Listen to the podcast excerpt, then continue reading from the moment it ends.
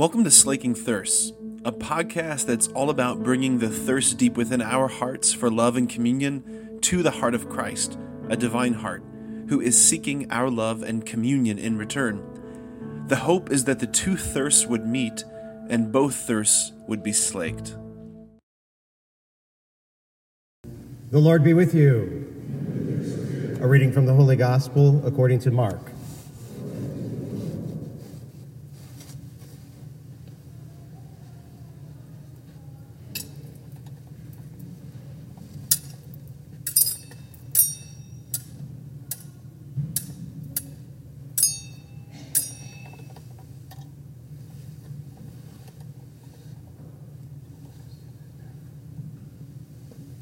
James and John, the sons of Zebedee, came to Jesus and said to him, Teacher, we want you to do for us whatever we ask of you.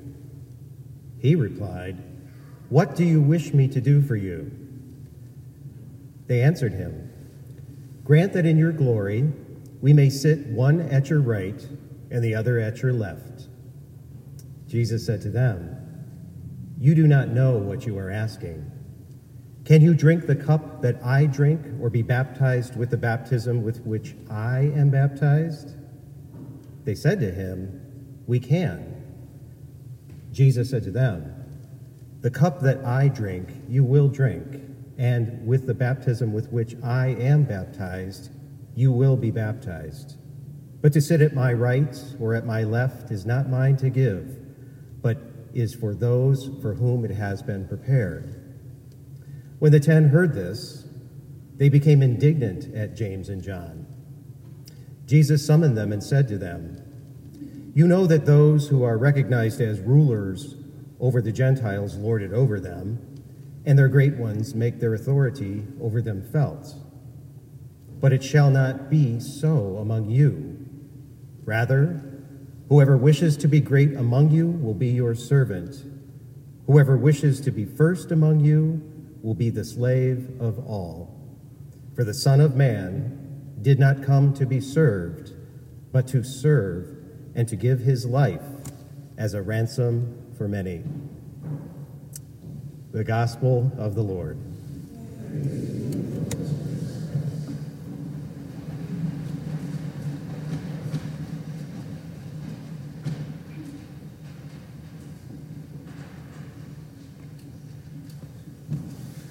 Well, good evening. This is this is the faithful remnant who clearly doesn't care about the Browns, uh huh.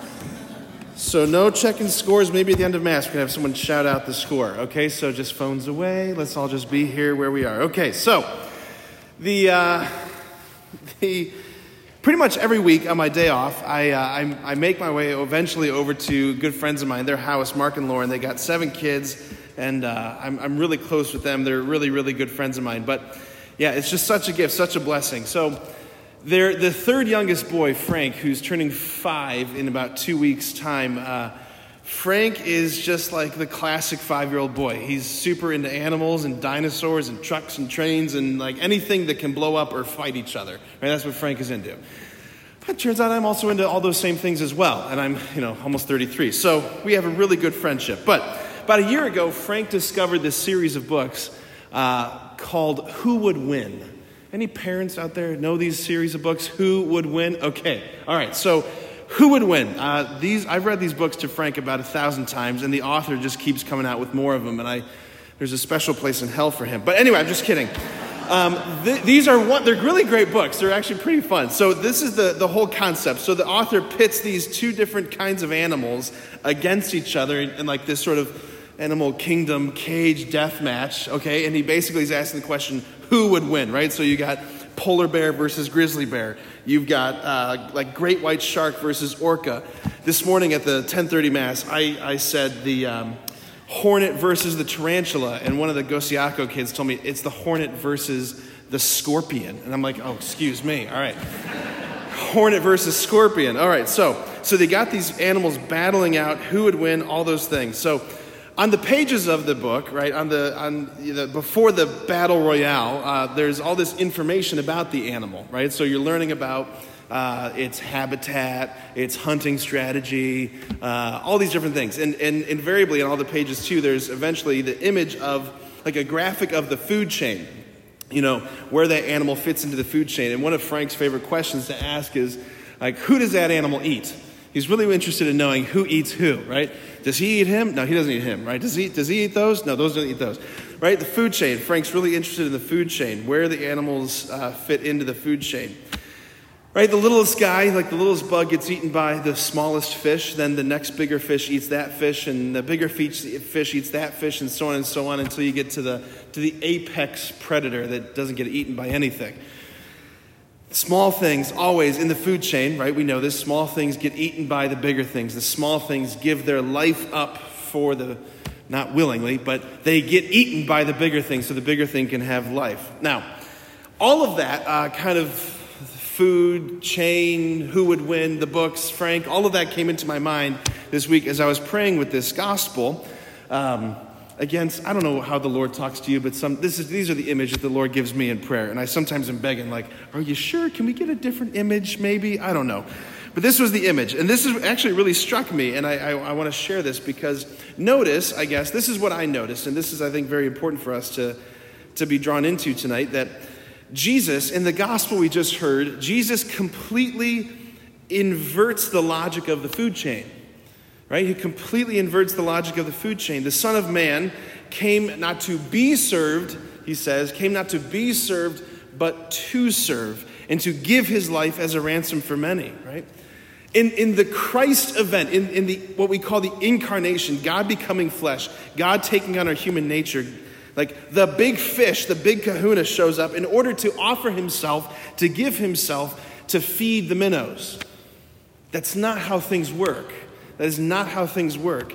But that's what our God does. He shows up and says, Unless you eat the flesh of the Son of Man and drink his blood, you have no life in you.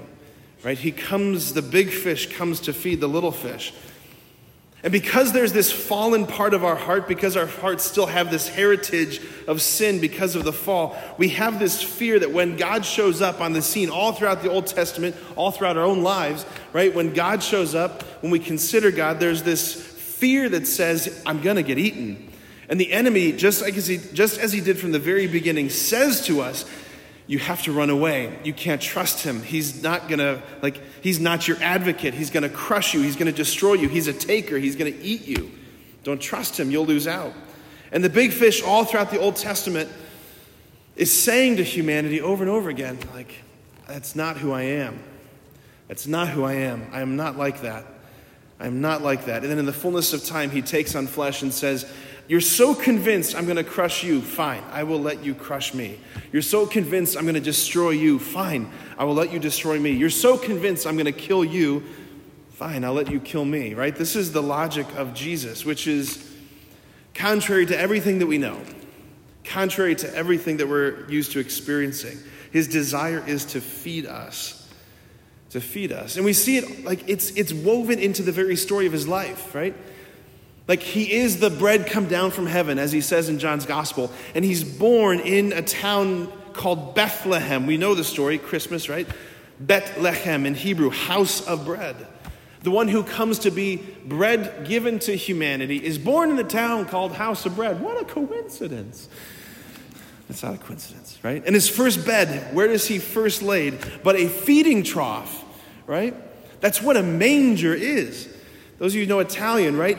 Italian grandmothers, mangia, mangia, eat, eat, right? Mangere, manger, that's what this is. Like it's a feeding trough. The one who comes to be bread from heaven lays first in a feeding trough. And at the culmination of his life, he gathers his friends and he says, Take this, all of you, eat of it. This is my body given for you. Right? Christ is inverting our categories and expectations. That's what he's doing with James and John in the gospel we just heard, right? James and John, who have this, they have it all backwards. They have, they're thinking so worldly, so earthly. They're thinking in the paradigm of earthly power, right? So they're jockeying for positions of power. They think that that's what this is about. And Jesus is trying to reiterate to them again and again no, no, no. That's not what I'm like. That's not what this kingdom's going to be like. The Son of Man came not to be served, to sit on a throne of power with like my subjects fanning me with big palm branches. The Son of Man came to give his life as a ransom for many. Like, as I was praying with this gospel, I kept getting drawn not just simply to the, the who would win, you know, orca, great white shark death battle. I wasn't just simply getting drawn there, but I, my heart kept like being drawn to the scene that we reflect on every Holy Week, on Holy Thursday, right? The Last Supper scene, in particular, the washing of the disciples' feet. It's a super powerful scene. I don't think we spend enough time thinking about that scene. Um, we have it kind of boxed into our minds as like that's the Holy Week thing, that's a Holy Thursday thing. But I just want to encourage us maybe sometime this week, crack open your Bibles to John's Gospel and uh, just meditate on that scene again. It's really important. It's, it's, yes, the scene is paradigmatic of the Christian life. It's showing us what kind of Christian service looks like, right? It looks like we're called to self giving love, to, to serve each other. But it's so much more than that. Before it's a call for us to enter into service, it's a call to let us experience the service of Christ unto us. That's the first move. It's a revelation of what Jesus wants to do with and for us. Again, he's saying to us, You do not have to fear me. I'm not going to crush you. Right? Like in this Mass, just like in every single Mass, in this Mass, we are mystically made present to those events that happen in the Last Supper, in the upper room. Like we are there. That's what this Mass is. It's being drawn with the apostles to that moment where Jesus, just like he did then, he strips off the outer garments of his divinity and he lowers himself. He stoops down low and he condescends to the level of our humanity and he, he wraps a towel around himself. He wraps frail, feeble humanity around himself. And just like he did 2,000 years ago, he does today in this Mass. Instead, this time he wraps himself in bread and wine in the Eucharist, this absurd humility of our God. And then what he does, just like he did for the apostles, he personally approaches each of us. But notice where he goes. He doesn't go to their their virtues, he goes to their feet. He goes to their feet. In other words, he goes to their lowest place. He goes to their lowest place. If we're really honest with ourselves, when we look at our own hearts and our stories, we, we hate our own lowest places. And we spend a lot of energy trying not to think about our lowest places. And maybe we've done maybe we've maybe we've buried those places so deep in our memories that we don't even recognize them anymore. Right? Maybe the, like, the lowest place in you is the memory of like your parents' divorce and what happened in your heart and your soul when that news reached you, how you felt like you got ripped in two, and how everyone around you was telling you, you just got to, like, you'll be okay, this is good for you. And your heart was telling you something else, that trauma, or maybe it was some other kind of trauma, some abuse that you've never brought to the light of day. Maybe it's your own self-inflicted wounds that because of our own because of our fallenness, because of this fallen world, the things that we turn to to cope, to numb, to escape, all of that stuff. This stuff that we're so embarrassed to bring to the light of day, the lowest place, the lowest place. And Jesus, because he is mercy, like he goes to the lowest place. That's what he's interested in. He's interested in the lowest place. He's interested in the last place. He's saying, I've come not to be served, I've come to serve. Like, and the service he wants to render us is he wants to touch our hearts at their most painful, at their most alienated places. That's what he wants to do. He wants to touch our hearts at the lowest place. And he and he alone, he wants to be with us there, right? He wants to offer that consolation to us. That's what the word means consolatio, to be with someone in their solitude. Like that place in you where you were just utterly alone and so fearful. He wants to be there with you. Like where does where does that encounter happen is the question. Like just like it did for the apostles 2000 years ago, the mass is meant to be the mass is the place where the overwhelming love of Jesus is meant to touch our hearts at the lowest place. That's what this is supposed to be. The mass is supposed to be the place where we are touched by Jesus' love like I know we get dressed up, you know, get put our Sunday best to come, you know, to come to mass. But like once we're here, once you're in this place, once you're in your pew, settled in, like and as mass is progressing, we should be more and more interiorly becoming more and more spiritually naked before the Lord. We should be removing the sandals from our feet, so to speak, as we come into this place. Because the one who came to serve is looking for the lowest place. He's looking for feet. He's looking for brokenness. He's looking for wounds. He's looking for hearts. And the tragedy of the church right now, the tragedy of like, the, yeah, the church right now is that we just, we experience Mass as this robotic routine reality. Like, you can come to Sunday Mass, you can come to daily Mass every day, every week, and never experience what's meant to be offered to you. Like, because we enter into this place without a posture of vulnerability, we, are, we would be missing out always on the gift that's being offered. The heart that comes to us naked, vulnerable, exposed, given, that heart is looking for another heart that is equally naked, equally vulnerable, equally exposed. And if we come here totally like walled off, totally like, let's just get through this, then we're going to miss it. Sunday after Sunday. Like the tragedy of the, the story of the prodigal son is not so much the story of the son that ran away, it's the son who, like, didn't run away, the son who was in the father's house. That that story shows us that you can be in the father's house your entire life and never know the father's love. How many Catholics come to Mass every week, every day, and because of our own imperviousness, because of our own fear, because of our own masks and defenses, we never experience the tender caress of Jesus. Like he comes to us in this Mass. He's coming to us in this Mass. And he's looking for hearts. That's what he's doing. He's, he's looking. He's looking for a place for his mercy to go. He's, he's looking for, mercy is looking for misery. Like the word misericordia, a heart given to misery. So the heart is coming, the divine heart is coming, beating in the Eucharist, looking for misery. He's looking for our pain, he's looking for our wounds, our shame, our, our junk, all the insecurity. He's looking for that. He's saying, because I want to put there not more pain, not more misery. I want to put into that place healing and wholeness and joy and life. That's what I want to put there. But unless you roll away the stone, I can't put it there. Unless you remove the fig leaves, I can't put it there. Unless you get that honest and that raw and that exposed, I can't put it there. I want to end with this a meditation from Pope Francis from a homily he preached back in 2015 to a community called the, uh, known as the Communion and Liberation uh, Community in Rome. Listen to this. Pope Francis says, Only one who has been caressed by the tenderness of mercy truly knows the Lord.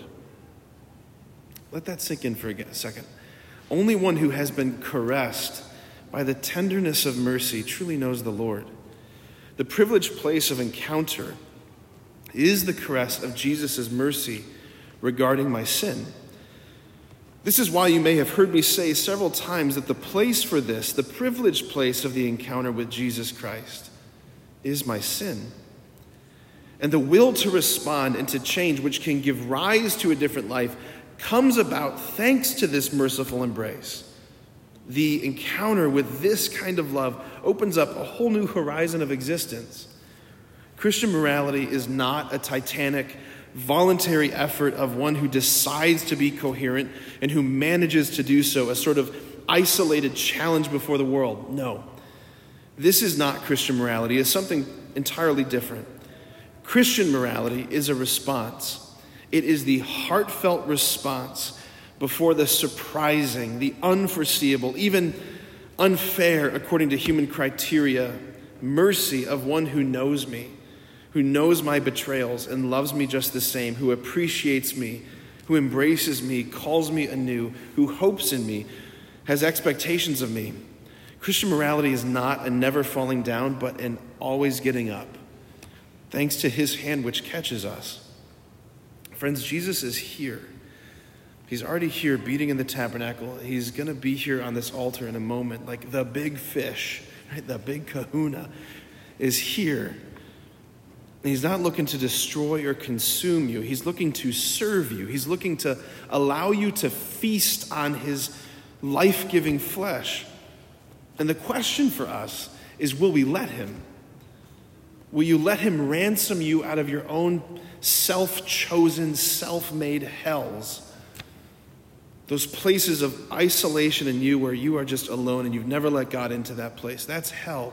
We carry hell within us. And he's asking, Will you let me ransom you, take you out of that place? Will you be so vulnerable throughout the rest of this Mass, in your prayer, as we enter in, as we listen, in the silence, all of it?